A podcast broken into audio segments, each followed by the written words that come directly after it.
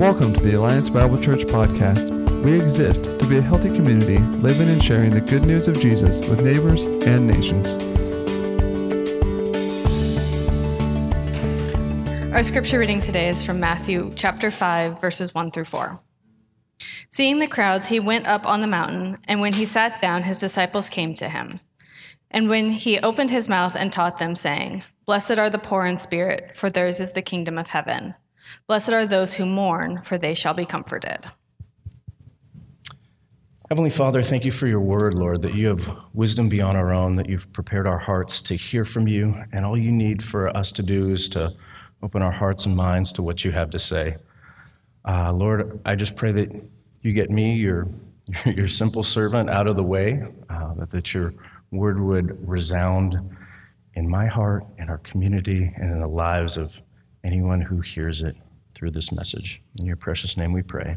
Amen. Amen. Amen.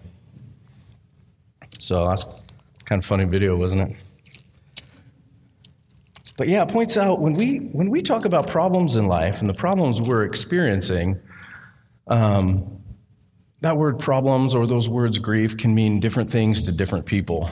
I mean, we even in the West have created a whole category of problems that needs its own name. Some people call these things first world problems. Examples of such, like when you're surfing the web at work and that phone interrupts you. Or when your show is about to come on and you can't find the remote. An exceptional life event happened today that you can't wait to tell the world about, but it's just not going to fit into Twitter's 140 characters, right? I mean, that's, that's true mourning, true mourning. But to, to step away from our first world problems for a minute and look at the world as a whole, it's easiest for us to recognize that things in the world are broken. I mean, all you need to do is watch the news or pick up a newspaper, and you can see the brokenness that's spread across our communities, our country, and the entire world. A few things that are broken in this world are our bodies, right? I mean, those things peak very early, and then it's kind of like a slow decline. Your sense of energy in life goes along with that. Relationships don't work out perfect.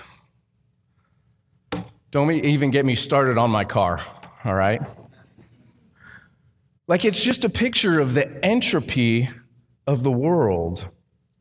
And today, we're going to read some scripture that tells us about how to find blessing, not just in spite of, but even through some of those things. My first point today is that mourning, a sense of mourning, is both a feeling and a process. Mourning, as it's related to biblically, is both a feeling and a process. Now, I've got to admit, being male, this whole thing about feelings, like, was a struggle for me for a while, all right? Let's be real. I probably started out at some point in life when I started engaging the idea of feelings, and I probably came to that conversation with two feelings, right? I was either happy or angry, and that's about as far as it went. Can anybody relate? So, so then they had, I remember in school, they had those little uh, like face pictures to relate what all the different emotions, emotions are, and there's like a hundred of them. And I was like, man, I'm, when God handed out those things, I must have been absent that day. I mean, if you're going to ask me the difference between like sad and grieving, fuming versus furious, or discouraged versus disappointed, like my head would blow up, all right? Does that make me happy or angry? I don't even know. So, define, to define today what we're talking about when we engage mourning, I read this definition Mourning is a process which an individual will go through after losing someone or something of great importance in their life. Feelings may include apathy, grief, or dejection, and almost potentially an entire loss of interest in the outside world. So we'll, we'll start in with what the Bible would, says, uh, would say about things that cause us mourning. I'm going to list three things today that can cause us to mourn or be sad. One is the brokenness of the world. The brokenness of the world. Since, since the time when Adam and Eve decided they wanted to be snake charmers, this world is chock full of brokenness, isn't it? There's wars breaking out, there's children being abducted. The Chicago Cubs closers have been a train wreck for 100 years. There's atrocity everywhere. The Bible would tell us to grieve over the suffering in the world, that those things aren't just to be ignored or walked by or walked over, but that part of God's grief and brokenness is that He experiences those things Himself in the beloved creation that He made to enjoy and to share with us. Some theologians have even used the term spiritual entropy to describe the tendency towards spiritual decay, disunity, and dysfunction that is present in the world. The only thing preventing that from being the entirety of our world is God's grace working powerfully on a moment by moment basis to combat that sense of entropy. God even talks about that ongoing struggle, struggle and what it's going to be like in salvation. He talks about this in Isaiah 61, verse 1. Let me read it to you. The Spirit of the Lord God is upon me because the Lord has anointed me to bring good news to the poor. He has sent me to bind up the brokenhearted. That's the Old Testament expectation of what Jesus is going to do when he gets here is to bind up the brokenhearted. He goes on verse 2 to also to to comfort all who mourn, to grant to those who mourn in Zion and give them a beautiful headdress instead of ashes the oil of gladness instead of mourning, and the garment of praise instead of a faint spirit, that they may be called oaks of righteousness, the planting of the Lord, that he may be glorified. That verse tells me that God's going to work through our sadness and our grief to make us both righteous, and the picture of an oak tree is an image that talks about strength strong and righteous is what He's going to make us, despite any of our wounds and hurts or losses in this world. The second thing we can mourn is hurts that have happened to us. It's been said there's one thing that binds all of humanity, and that's that we have all suffered loss. To be quite frank with you, on a personal level, I'd rather not lose anything to begin with. I'd rather like not need to get bound up at the end. Like, wouldn't that be a lot more empowering? But as a, as a monk once said, the truth that many people don't understand and until it is too late is that the more that you try to avoid suffering, the more you will suffer. As in the insignificant things begin to torture you, in proportion to your fear of being hurt. If you engage the world from a posture of trying to avoid pain, you're going to start to more and more even avoid the potential of pain. But doing anything worth doing in this life is to open yourself up. Sometimes those hurts can be also in the form of disappointments, right? Sort of secondary hurts. There's the things that happen to me and the things that could have happened, but didn't quite line up. Life wins that I wish I would have had. Breaks that I would have gotten, wish I would have gotten. Six inches on my frame and like 80 pounds so I could go play football. Wouldn't that be great? We're all going to go mourn some things. But some of the worst mourning that we can have is disappointment from chasing after things that aren't Jesus. And sometimes the things that most need to change, kind of like the video showed, are right in plain sight, yet we are lax to engage them. Jesus told his disciples to take up his cross and follow him. and that the things that they did to him that they will do to us also. Yet despite a Christian history packed full of martyrs and church leaders warning about the dangers of com- comfortable Christianity, our whole culture seems to be very comfortable accepting the comforts of church and wanting to avoid anything that's uncomfortable or painful about following Jesus. The third thing to mourn is our own sin. There's too many passages to even count that talk about the damage of what sin does. Let me ask you this morning How long has it been since you were deeply grieved, deeply grieved by your own sin? One of the things that mourning brings is a sensitive sensitivity to that, both the sin in you and the sin in the world. And you see, if we're not careful, from time to time, our hearts can become hardened to those things. We can get willful and brush through life without being sensitive to what's going on in our own hearts and the destruction and brokenness in the world. And instead of growing soft to God's words, we grow determined in our own ways. If it's been a while since sin grieved you, I would challenge you today to have a little scrutiny on your life to this upcoming week, just look over your heart. Ask yourself has it gotten at all a little bit hard? Let your life be shaped by willingness, His willingness to forgive you and your willingness to be submitted to God. My second point is we can be we can expect to be shaped through mourning. It's been said that God creates saints in a lot the same way that a man extracts juice from grapes. This is a culture that the ancient Near East culture was one where they created their own wine. And through that, they would actually harvest fruit, get the juice out of it, and then ferment it to create the wine. But there is two parts to extracting the juice.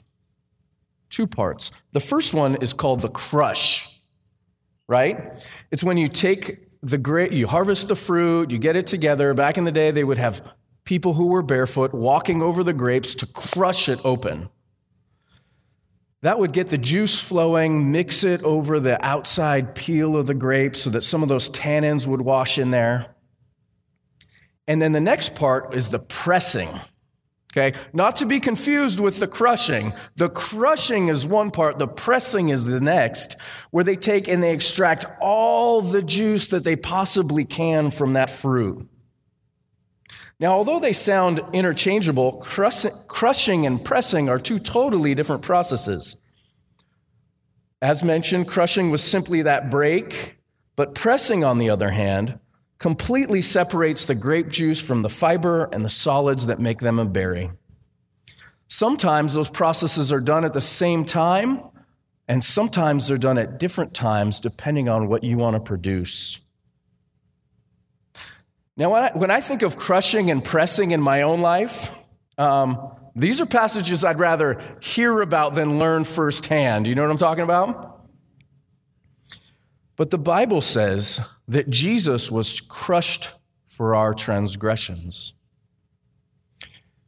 And a solid review of the historicity of our faith will reveal that in the lives of his saints throughout history.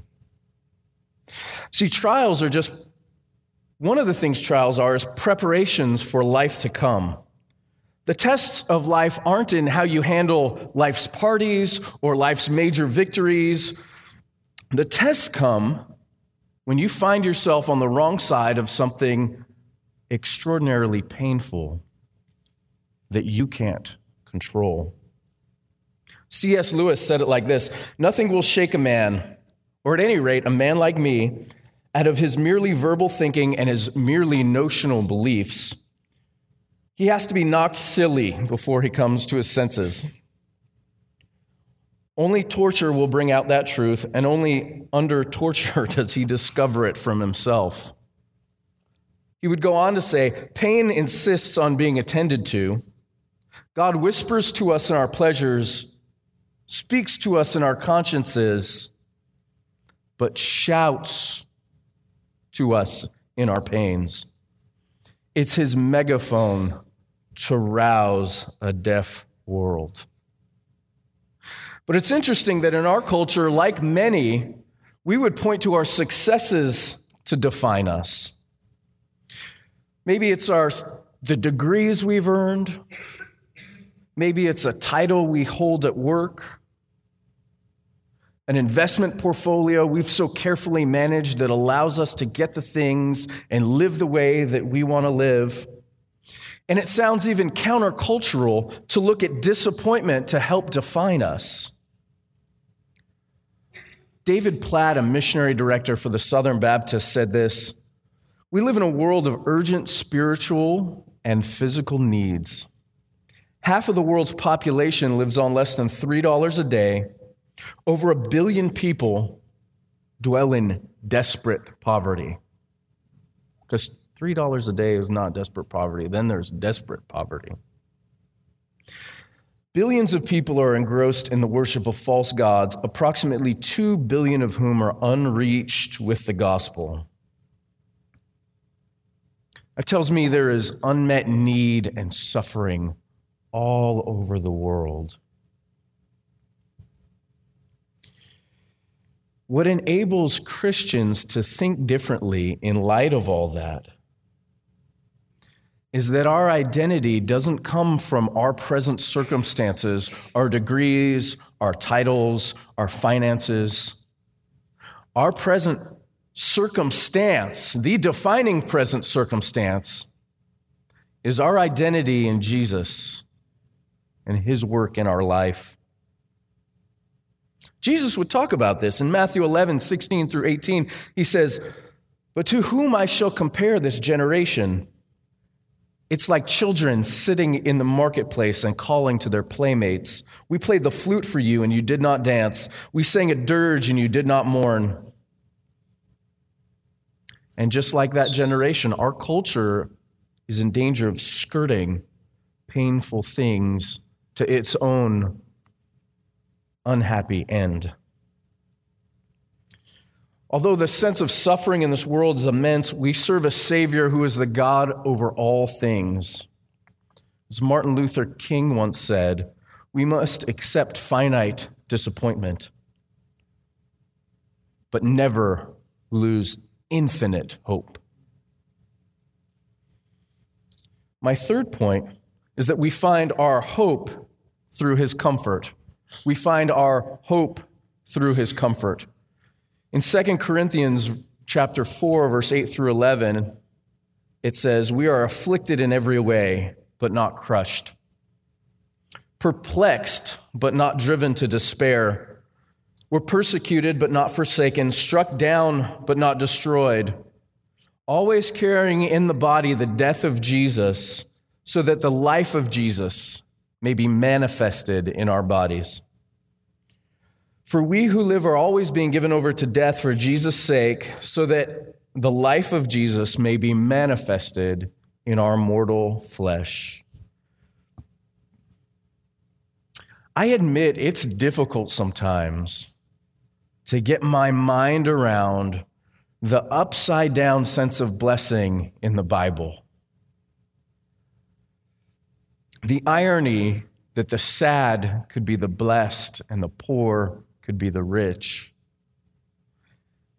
It's kind of a funny aside. Mark Twain once famously noted the researching of many the researches of many commentaries has already thrown much darkness on the certain subjects of the Bible.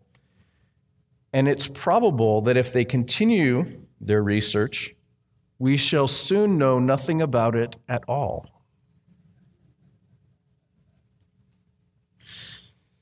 One of the things that's clear from this passage, though, is that God promises hope in his comfort. God promises hope in his comfort.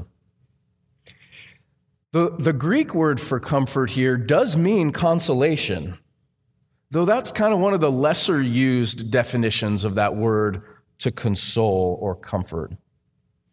The word which is used here is more like one to summon to one side an ally, a helper, a counselor, or a witness. It's also used as an like an invite to a party or to a banquet. Can you imagine the Lord on high looking down for those who are experiencing loss and saying, I'm coming along you as a helper, as a counselor, as an ally. I'm calling you to be an honored guest in my house. Isn't that an amazing thought? One commentator said this there's a blessedness in sorrow. There's a blessedness in taking the right way, even if the right way is the hard way. And there is blessedness in sorrow for the sins and sorrows and the sufferings of men. But there is supreme blessedness in the godly sorrow, which leads to repentance, which receives the forgiveness of God. Hope may come in how God is using loss to prepare our life. The reason that we even have ability to grieve is that we're made in God's image. And God gave us emotions to mirror his emotions. The reason we have mourning comes out of the sense of loss in what God created to be perfect. As God made a perfect creation and mourns the loss of it, we too have to live in that now imperfect creation and mourn the loss of what Genesis calls the burrs and the briars, the pain of childbirth, and the brokenness of the world. If you aren't the one experiencing loss at this time, you're called to be someone who gives consolation. One pastor said it if you don't need help, then you need to be a help. Be aware of those who are mourning. I realize too, as, as, as a male, I can be less sensitive to this. Like, I think there's things that our women know and understand that are true that I can miss from time to time.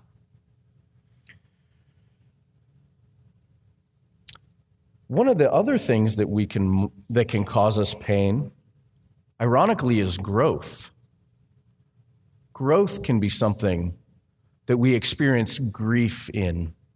Right? Follow me here. You can't grow without change. You can't change without losing something. And if you're losing something you like, even if it's for something better, there's still pain. And there's not pain without grief. Even in a healthy context of growing into something else in your life, there can be a sense of loss or a sense of grief. Such as a child leaving home to go to college or the passing of a family member graduating into someplace even better than here. In all of that, we're called to seek the gospel to be at work in our life. See, the gospel isn't just what we proclaim to unbelievers, it's the beginning, the middle, the end of salvation. It's God's promise to restore us in our wounds and bind us as He prepares to come back and take us to heaven forever. What can we do in the light of all of this? The first thing we can do, recognize that suffering is a part of life. As they say in the classic picture, The Princess Bride, life is pain, Highness. Anyone who says anything different is selling you something. Now, I point out pop references just to say, if we're honest, it's not just the church who recognizes these things. That even though we might not agree 100% with the theology of what the rest of the world says, they can notice the same things. But in that, that's where the similarity ends. The difference with us, we have a powerful answer and a powerful reply to those observations, and his name is Jesus. See, Christian spirituality is uniquely developed within the context of suffering. Openness to suffering is really openness to life.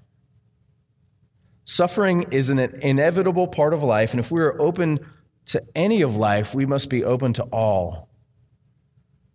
Openness means living it with willingness and not willfulness. The second thing we can do in light of all this is look for that spiritual aspect to life. Look for that spiritual aspect in gain or in loss. 2 Corinthians 4:17 said it like this, "For this light momentary affliction is preparing for us, preparing us for an eternal weight of glory beyond all comparison." So you see, in this life, you're not going to get to take your clothes to heaven. You're not going to take your car to heaven. You're not even going to take your cash to heaven. The only thing you take out of this life is your character. And God cares about your character far more than he cares about your comfort. In Joshua 1, verse 5, God said, Just as I have been with Moses, I will be with you. I will never leave you nor forsake you. The third point on what to do in light of all this is to draw closer in community.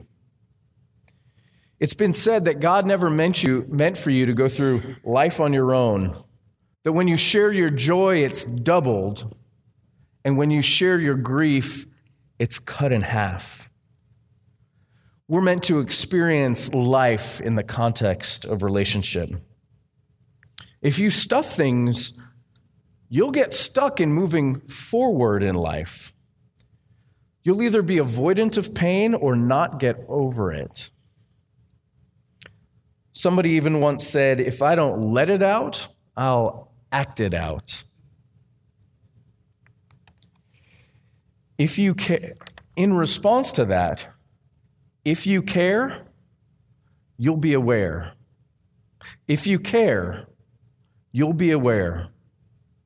You'll be aware of the others around you and what they're going through. You'll be aware that people may be experiencing, things or pain that you can't get your mind around. You'll be aware to not minimize their pain. And you'll be aware to not rush them off into doing something that's hurtful. The fourth thing we can do in light of all this is to draw closer to God. Is to draw closer to God. There's a specific blessing that God makes available to those who are mourning, and that's Himself.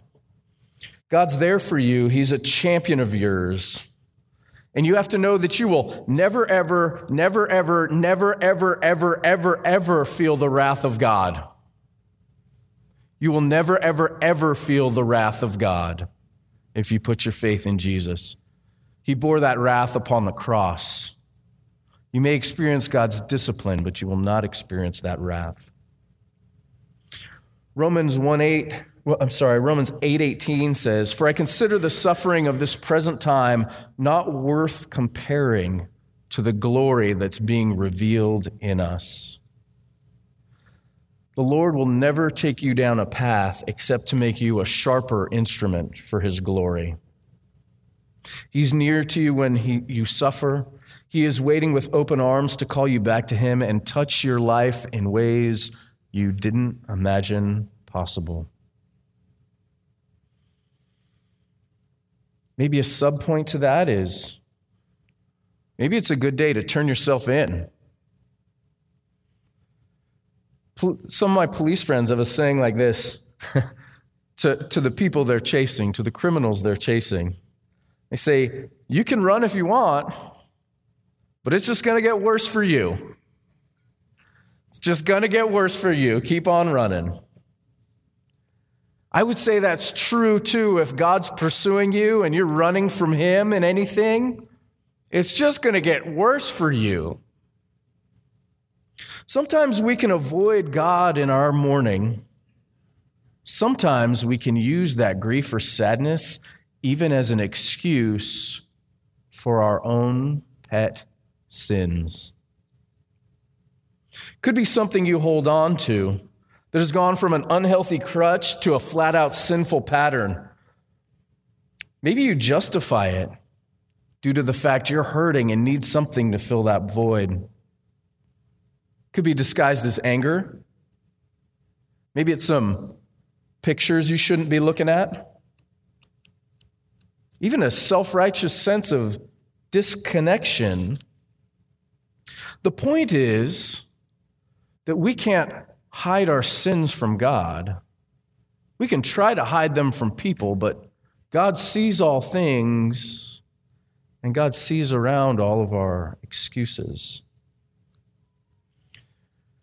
At the end of the day, our only hope is to confess our sins to God. His gospel grants us not only forgiveness, but strength to avoid sin in the future. See, Jesus Christ didn't just come to die so that you could go to heaven one day, although, although he did die for that. He also died so that we can be empowered by his spirit living inside of us and walk in the power of his resurrection every day. That in times of good or evil, that he's there to support us, to grow us, and to bless us as we grow towards him.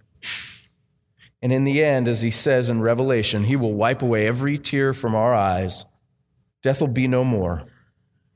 There shall be neither mourning, nor crying, nor pain anymore, for the formal things have passed away. We will be complete when we look into his face, when we forget about himself, ourselves, and join with him forever, and have joy forever. Let me pray for us. Heavenly Father, thank you for the work that you've already done in our lives, how you've prepared us for today, how your work is already evident in what you're doing in us, and where you're taking us, in where we've been.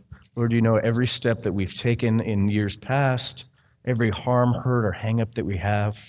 Lord, today we come before you and we ask for freedom, that we could find it in repentance of our sins and of ourself, that we could look for healing hands and to be a healing hand in our community. And that, Lord, you would spur us to be ever more like you and spur the fire within our hearts for your glory. In your precious name, amen.